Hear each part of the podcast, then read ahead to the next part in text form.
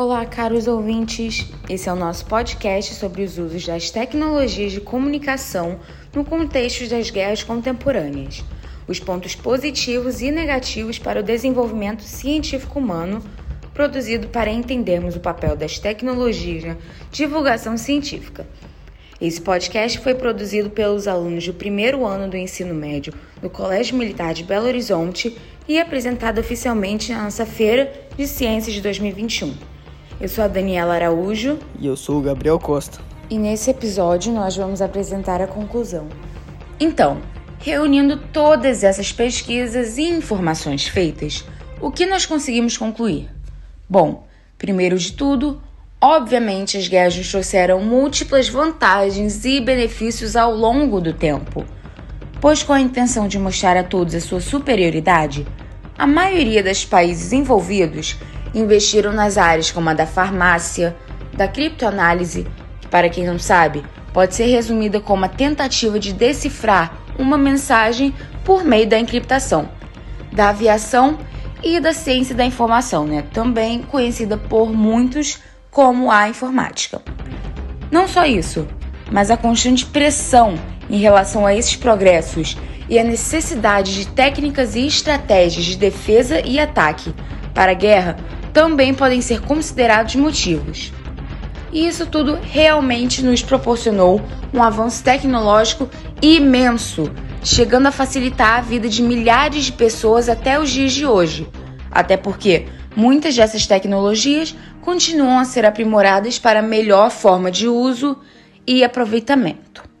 Porém, ao mesmo tempo, nos deram malefícios, sendo usadas de maneira completamente desumana e para fins incorretos, como por exemplo, o uso de bombas atômicas, armas nucleares e itens relacionados a essa esse tipo de tecnologia bélica.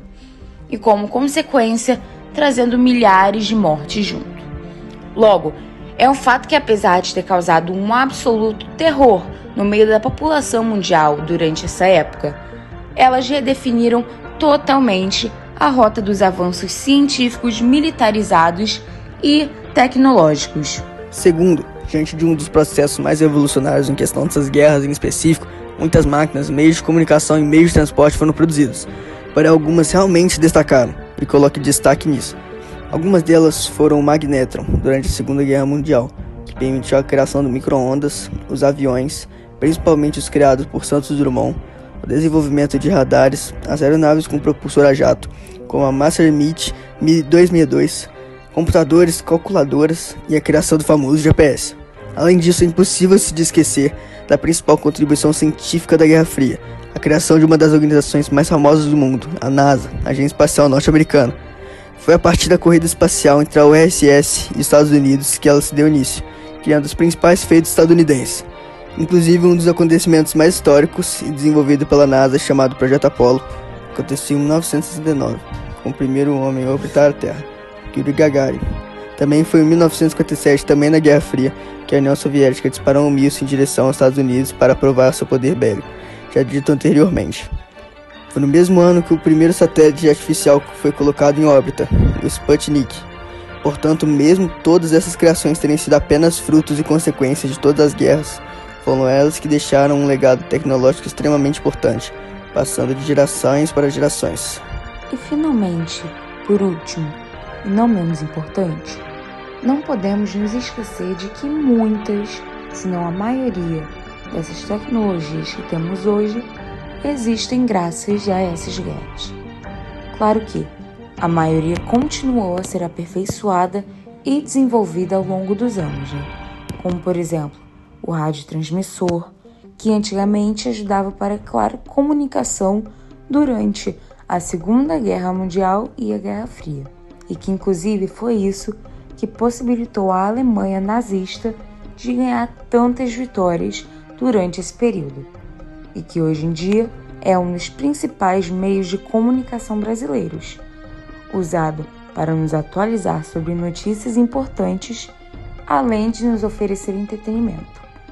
Ainda, os rádios transmissores e os radares de sistemas de navegação, tanto marítimos quanto aéreos, também tornaram-se veículos estratégicos de comunicação durante a época, evitando colisões entre navios ou aviões, e que hoje em dia ainda são utilizados.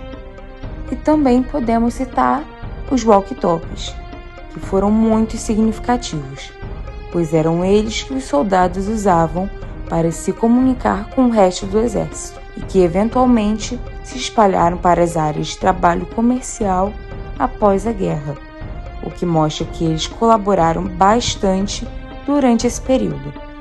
Porém, hoje em dia, foram substituídos por um meio mais prático, os celulares.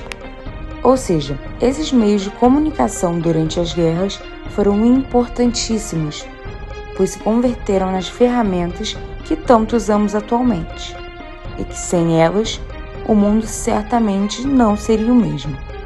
Além disso, os impactos dos avanços dessas tecnologias, em específico, alcançaram mais do que nunca a sociedade inteira, interferindo nas áreas de educação, cultura, desenvolvimento econômico, esportes, lazer, entre outros, e transformaram os tempos atuais em um lugar mais moderno e mais comunicativo.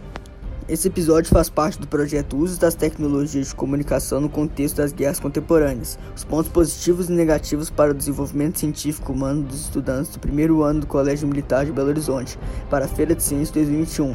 Foi produzido por Gabriel Costa e Daniela Araújo, editado por Pedro Hendricks.